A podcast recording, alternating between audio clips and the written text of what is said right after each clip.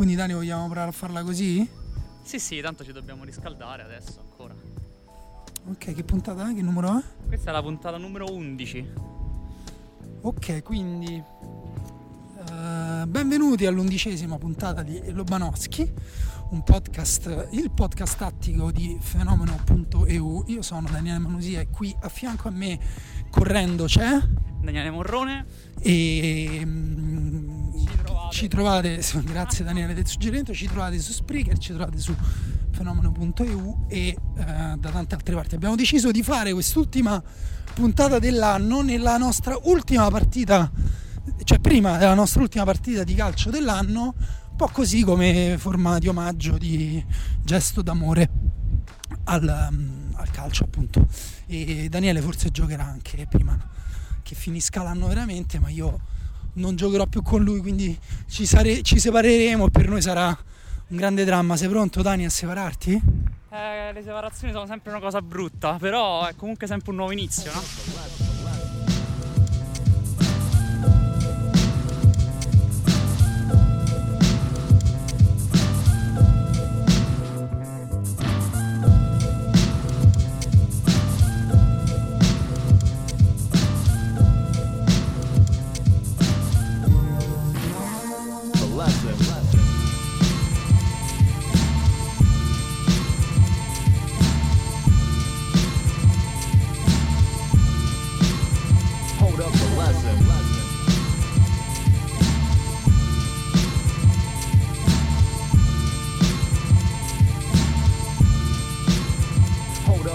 Allora, quindi abbiamo scelto per uh, festeggiare questa, questa, fine dell'anno di eh, dirvi quali sono i 10 giocatori che uh, ci sono piaciuti di più quest'anno. Abbiamo concordato una lista, ci sono giocatori che sono un po' più miei, giocatori un po' più di Daniele, però diciamo la lista è piuttosto comune e, e quindi siamo per elencarvela. Iniziate. Inizio io con Bernardo Silva del City. Ah, è facile così. Eh sì, però se ti ricordi quest'anno era iniziato con lui che non si sapeva bene esattamente qual era il suo ruolo all'interno della scuola di Guardiola. È finito che il suo ruolo è qualsiasi cosa. Ha giocato esterno, mezzala e devo dire in che, in, in che modo, scusa, in che modo questa cosa è una cosa positiva il fatto che cioè, nel senso, potrebbe anche essere letta come un giocatore che adesso non si sa più che ruolo abbia. Eh, perché abbiamo scoperto che nel calcio d'alto livello non serve per forza specializzarsi in un ruolo. Lui ha imparato a usare la sua tecnica per servire la squadra dove serve a Guardiola in quel momento. Magari a volte non tocca palla, a volte invece stai al centro dell'azione. È una novità, una novità del 2019 per i, i giocatori elite. Bene, invece io ti dico, il mio giocatore eh, in assoluto preferito del 2019 è stato Belaili, eh, nazionale algerino dell'Algeria che ha vinto la Cannes e la Coppa d'Africa. La Coppa d'Africa. E, Se ci pagano diciamo la Cannes, no? Se no è Coppa d'Africa. No, credo dipenda dal paese dove sei, però hai ragione, siamo in Italia, quindi la Coppa d'Africa e Belaili gioca nell'Al Aili, quindi insomma non è un giocatore che potrete seguire e a 28 anni ha avuto una carriera, insomma ve l'andate a cercare su Wikipedia, le ragioni per cui gioca in Arabia, secondo me è, eh, lo dico sinceramente senza paura di suonare un po' ridicolo, effettivamente uno dei giocatori più forti a giocare a calcio del pianeta. È un uh, esterno sinistro, giocava dalla parte opposta di Mares, uh, però può anche fare la mezzala, cioè diciamo è, è una mezzala tecnica, porta palla, dribbla, eh, lancia, fa filtranti. Un mese fa ha segnato un gol direttamente da calcio d'angolo. Ma perché non gioca in Europa allora? Perché non gioca in Europa? E te l'ho detto, la sua carriera sfortunata che comprende anche dei momenti un po', diciamo, dei problemi, se non ricordo male adesso, anche eh, con, eh, so, con, con, le istituzioni. Eh, è un giocatore sicuramente anarchico, sicuramente eh, in Europa diciamo non è proprio il giocatore che, che tendiamo ad amare di più. Dopo te ne dico un altro di giocatore che secondo me paga un pochino il nostro poco amore per l'anarchia. Dimmi prima un altro tuo giocatore. Io ti dico Dries Mertens. E, vabbè, è un giocatore che ormai conosciamo a memoria, o almeno così io pensavo. Quest'estate ho passato tanto tempo a guardare il Napoli per preparare la guida di inizio stagione, l'ultimo uomo, e mi sono accorto di tante piccole cose che fa Mertens all'interno della partita per manipolare gli avversari, come mette il corpo, gli appoggi, dove va a ricevere il pallone tra le linee. Eh, io mi fermo un attimo intanto perché stiamo avendo il fiatone, temo che possa venire un brutto prodotto e invece eh, l'amore per i lettori deve venire prima del nostro desiderio di non strapparci in partita. Quindi dicevi di Mertens, fa tante piccole cose, secondo me non fa cose così piccole in realtà perché ehm, le diamo un po' per scontate e poi sono diluite magari all'interno di partite in cui effettivamente non è un giocatore che tocca 50-60 palloni a partita e ehm, queste cose che, a cui accenniamo noi eh, utili sono tante, ce ne sono altre brillantissime. Eh, se, se, capitate per caso su una di quelle, secondo me vi stupirete di pensare che, che è Mertens un giocatore capace di, di, di cose che, eh, ripeto, secondo me così a priori non, non, lo immagini perché non è un giocatore che immaginiamo dribblare, non è neanche un maestro del filtrante, ripeto così in, in astratto, però poi invece guardi le sue partite e magari lui a un certo punto fa un controllo pazzesco, un dribbling bruciante eh, per il suo passato d'ala, intanto arriva Emanuele Atturo che si scalda vicino a noi facendo doppi passi. E, e, magari poi ti mette pure un filtrante perfetto, io ho visto fare, non ricordo che partita perché poi appunto secondo me è bello anche così stupirsi appunto di giocatori che conosce già tantissimo e mi è rimasta questa azione di una palla che arriva da, da destra, lui è quasi spalla alla porta, la controlla con il collo destro e uh, senza soluzione di continuità, senza rimettere il piede destro a terra, lui la, la, la, passa a chi si sovrappone dietro la sua schiena a sinistra, credo fosse Insigne che è andato al tiro e quindi visione di gioco, controllo, equilibrio, fantasia, uh, c'è tutto secondo me in questo giocatore. E perché allora Dani te lo chiedo anche se andiamo un po' fuori tema, perché secondo me Mertens non, non è considerato tra i più grandi calciatori, io sono sicuro che se chiediamo chi è ad oggi il calciatore più grande della Serie A, non, pochi direbbero Mertens, invece secondo me rientra tra quei giocatori là. Se, se non sei d'accordo dillo, eh, ti vedo fare brutte smorfie, non so se ti dirò il polpaccio. No, no, sto, sto bene e francamente non lo so. Proprio detto sinceramente è una di quelle domande a cui non c'è molta risposta. Per, per tanto tempo è stato Hamsik l'esempio di quel giocatore che era evidente per chiunque guardasse il Napoli quanto fosse in realtà il più forte in campo a volte. E poi però in realtà ce ne ricordiamo molto poco di, di Amsic a parte i gol. E invece sì. questa cosa di Mertens è che lui segna, segna tanto perché è uno dei giocatori che ha segnato più gol eh, negli ultimi 5 anni, giusto? Soprattutto lui ha sostituito Higuain dopo la stagione dei 33 gol, facendo anche lui 30 gol con Sarri e poi sì, continua a segnare, però diciamo anche qui non, non, non, lo, non lo, ricorderei come un goleador, lo ricorderei veramente come un giocatore di calcio molto forte. Uh, adesso eviterò di fare confronti con Belaili. Cioè, Emanuele, che ne pensi di Belaili te? Di assoluto culto che dovrebbe essere più conosciuto per... e avere più successo. Anche. Perché non gioca in Europa? chiede Daniele Morrone. Credo che sia, come si dice, una testa calda sì, eh, io sapevo che si dicesse in un altro modo, sempre con la stessa lettera. E va bene, andiamo avanti. Eh, adesso te ne dico uno io, ti, ti, dico l'altro anarchico, secondo me poco apprezzato, e qui magari devo argomentarti un po' il poco apprezzato, perché può essere poco apprezzato che giochi effettivamente in un campionato sperduto oppure puoi anche essere poco apprezzato che giochi nella tua squadra che fa la Champions League che magari arriva anche in semifinale. Sei oggettivamente uno dei migliori di quella squadra sei oggettivamente un giocatore che pochi altri giocatori al mondo quando è in forma quando è ispirato riescono a tenere a leggere a affermare. Però eh, poi quando arriva l'estate eh, insomma non arriva l'offerta che magari ci si aspetta che arrivi perché tu vada da un'altra parte avrei capito benissimo di chi parlo Dani. Sì sì David Neres. Eh, no qua, quell'altro.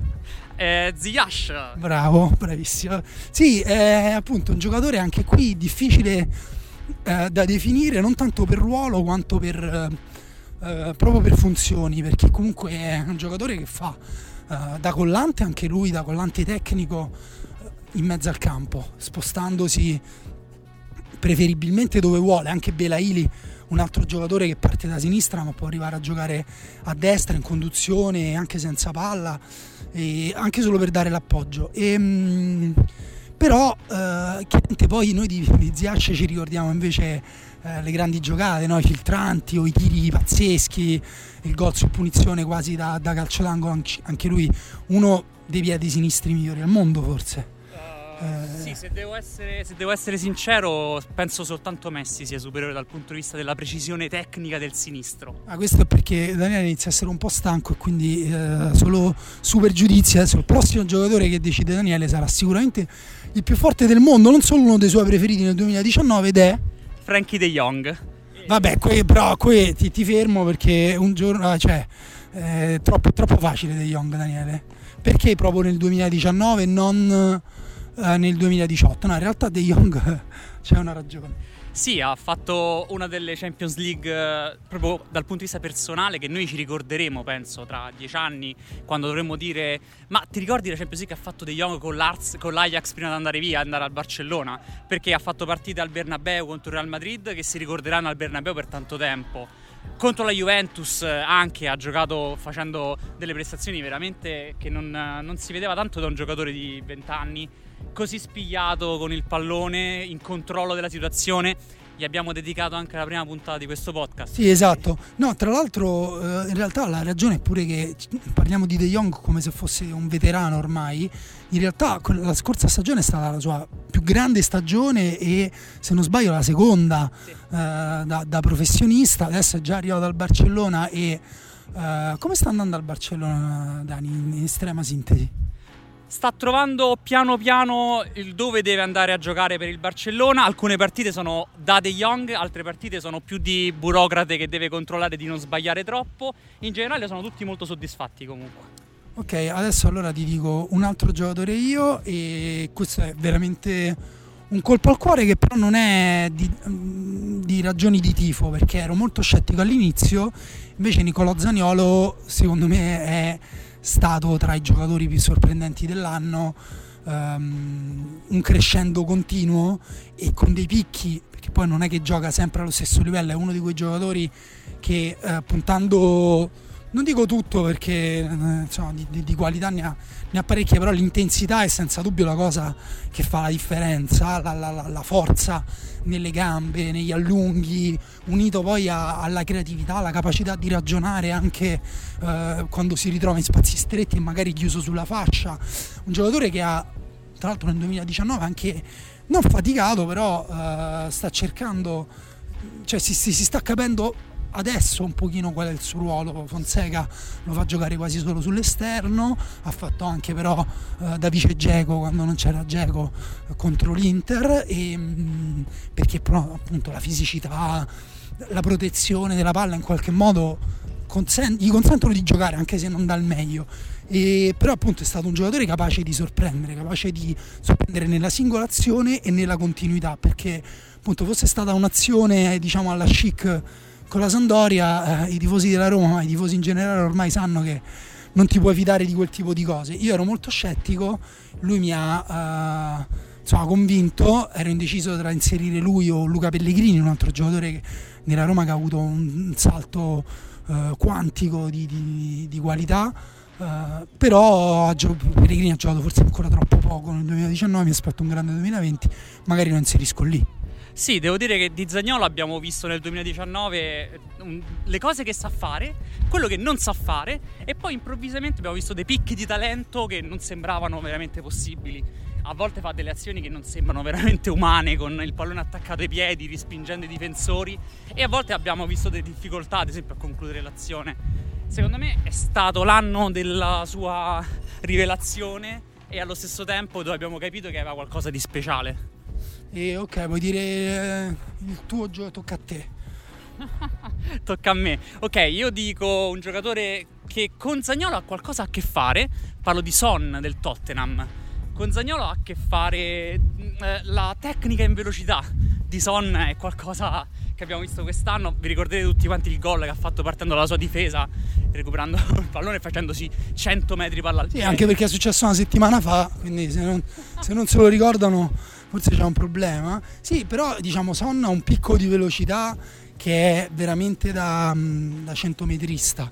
Quello che sorprende è come mantenga uh, l'equilibrio e, mm, e soprattutto la direzione che dà alle sue corse, perché non è neanche un giocatore, ne so, come Usman per esempio, un giocatore che può raggiungere grandi picchi di velocità palla al piede, con la palla incollata e con poi nelle gambe dei, dei, dei numeri per, uh, per, far ammattire i difensori. Sono invece più sugli strappi, sui cambi di direzione e quando tutto va bene, tipo quel gol che hai citato te, la sua linea di corsa è perfetta, passa in mezzo a muri difensivi che sembravano compatti come veramente un coltellino nel burro. Sì, l'abbiamo visto quest'anno prendersi il posto di Kane come miglior giocatore offensivo del Tottenham, un po' a sorpresa. Sì, anche un po' per problemi di Kane, poverino. Sì, esatto. E devo dire che era incredibile pensare soltanto due anni fa al, al livello che avrebbe potuto raggiungere Son in Premier League, perché sembrava sempre un giocatore in grado di, di fare poche cose fatte bene, ad esempio lui è ambidestro e questa cosa ovviamente per un attaccante Premier League cambia tutto per la qualità che può avere in area di rigore, ma in, nel 2019 ha fatto gol veramente particolari per come sono arrivati nei momenti decisivi delle partite. Sì, esatto, è stato anche decisivo in partite importanti sì. e questo fa, fa, la differenza, soprattutto se giochi in una squadra dove c'è tanto ricambio come il Tottenham. E mancano tre giocatori, due sono miei eh, con uno vado molto velocemente perché gli abbiamo dedicato una puntata esatto. poco tempo fa e Odegaard eh, che alla Real Sociedad ha trovato invece eh, probabilmente il suo ruolo diciamo migliore eh, al centro di, di, di, di una rete di, giocatori con cui associarsi, a cui passare la palla e, mm, che, che, che fanno movimenti sul breve, sul lungo dove il suo controllo brilla. La sua visione di gioco, la sua visione di gioco abbiamo visto che fa la differenza anche in un campionato molto tecnico come la Liga. Sì, esatto, bisogna capire quando si alzerà eh, l'intensità e anche eh, adesso non ho visto la partita della Real Sociedad contro Barcellona 2-2, come ha giocato? Benissimo. Esatto, e quindi vedi, eh, se un giocatore gioca benissimo contro il Barcellona eh, al primo anno in cui le cose vanno bene, comunque è un giocatore che si aspettava da tempo, un giocatore che oltre ad avere qualità tecniche da quando fondamentalmente ha 12 anni eh, pensa anche a come può diventare un campione e mh, mm, ha dei limiti che sono sempre quelli fisici che il campionato spagnolo secondo me accetta sì, sì. forse ha trovato anche una casa e non è, non è, male così perché non tutti devono andare a, fare, a spaccare muri in Champions League o, dappertutto, anche se, se continua così le sue belle partite in Champions League secondo me prima o poi ce le regala, se non con la Sociedad con magari... La Madrid, con la maglia del Real Madrid probabilmente almeno un anno lo farà per vedere se il suo livello può essere effettivamente quello come pensiamo noi. Immagino. Sì, prima di andare all'Arsenal con Dani Sebaios a mangiare pasta asciutta fatta male. E il tuo ultimo Daniele? Sì, eh, mi hai riso in faccia quando ho inserito questo giocatore e devo ammettere che questo qui è uno di quei pochi giocatori che ho letteralmente scoperto nel 2019, cioè io non conoscevo la sua esistenza e questa cosa è un po' particolare perché gioca in Olanda, che comunque è uno dei campionati più conosciuti, dove i giocatori più forti si riconoscono. Lui è il giocatore più forte della Z Alkmaar, che in questo momento è prima in classifica con l'Ajax e ha battuto l'Ajax nell'ultima partita, quindi evidentemente si può riconoscere. Io fino a... Come si chiama Daniele? Perché non tutti hanno presente qual è il giocatore più forte della Z Alkmaar nel 2019-20. Si chiama Kelvin Stengs. Ok, hai fatto uno sforzo per pronunciarlo che eh, ci fa capire anzitutto perché se ne parla poco.